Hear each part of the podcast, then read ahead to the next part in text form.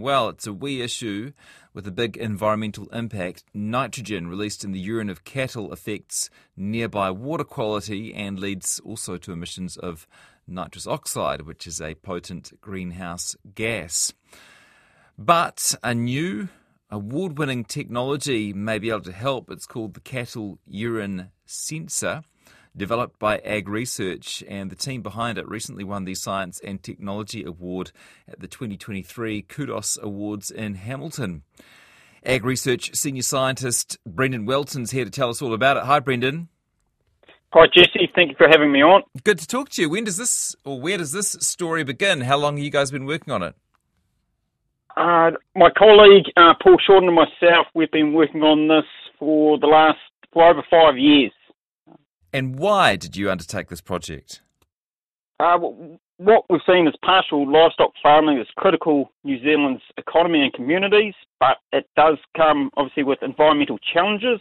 One of these big challenges is contamination affecting the health of our waterways. So, especially um, the main source of nitrogen loss from pastoral agriculture is from urine deposited by uh, dairy cows, and this makes its way into waterways.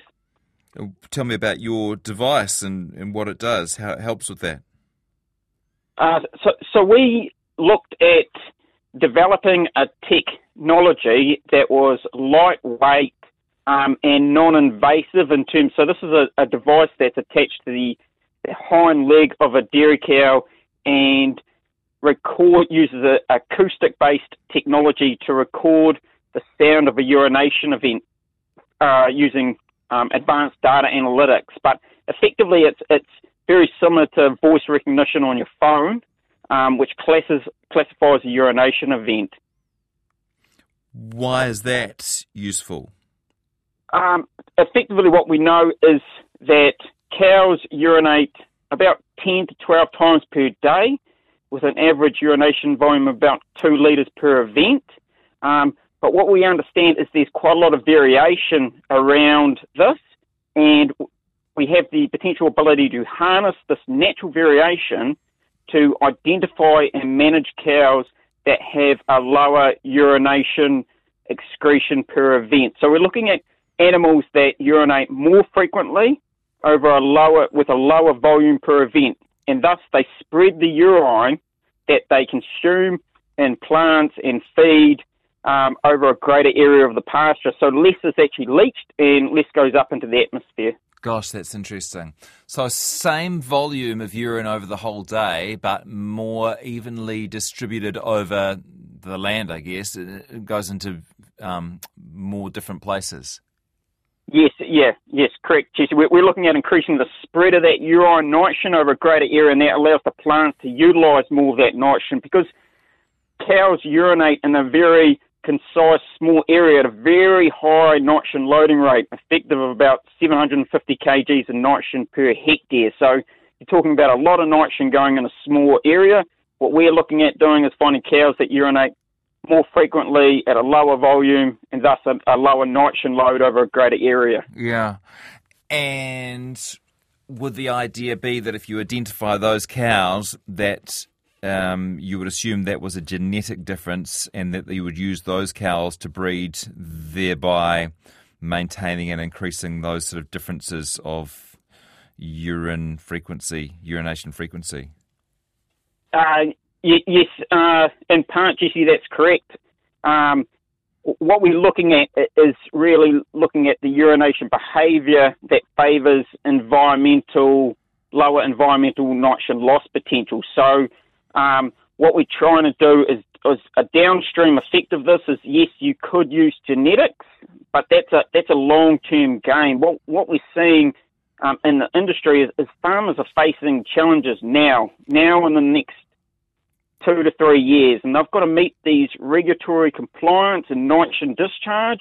So what that means is they can't wait for genetics. Genetics is like the endpoint mm. potentially of this technology, but now they need to utilise this technology. So it would be deployed in a similar ma- manner uh, as routine milk testing, that um, a potential uh, commercial company would come on farm, they would test your herd, um, and based on that, you would get a number, and you could use that number as a herd specific farm value for your herd that you could put that into a decision support tool that's used in regulatory compliance. So this is giving farmers a nitrogen mitigation option. So it's using farm specific information rather than using uh, the broader models.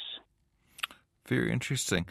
How much of a difference could it actually make from an environmental perspective? Um, you know, let's say you've got 100 cows in your paddock.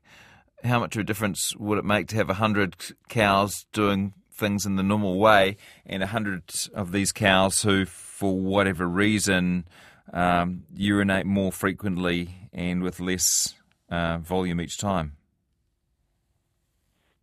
Yeah, we, have got a current study uh, with Ministry for Primary Industries looking at exactly that in terms of the farm evaluation of deploying this technology on farm nitrogen leaching loss.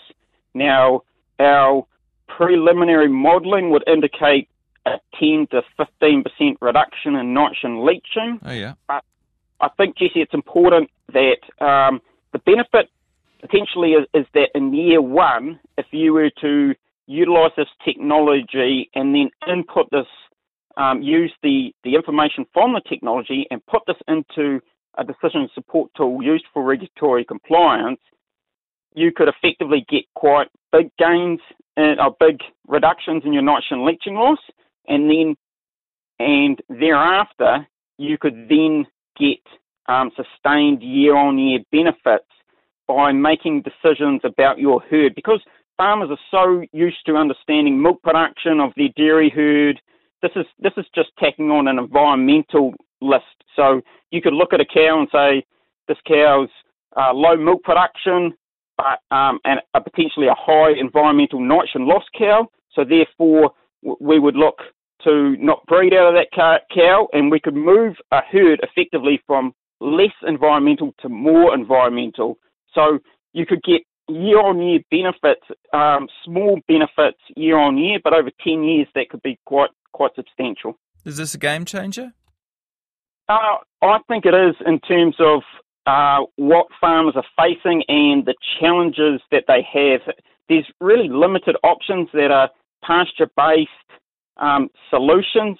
Um, what I mean by that is it's low cost, doesn't require infrastructure, um, fits into the majority of the farm systems because you've got to remember dairy farm systems have a wide range in their complexity, uh, labour, staff, everything else that that these these nitrogen mitigation solutions that are coming out or strategies need to fit in to a lot of these very complex systems.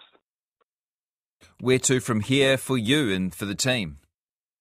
Uh, so I, I think the main one is what we're looking at is, is partnering um, with industry to try to scale this technology up to a larger scale for um, wide scale adoption um, and um, linking with regulatory compliance um, models um, to get that into as a recognised nitrogen mitigation strategy. Good to talk to you today. Congratulations on winning the award.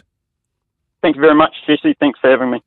That's AgResearch Senior Scientist Brendon Welten, who's worked out a way of monitoring uh, urine in cattle in New Zealand.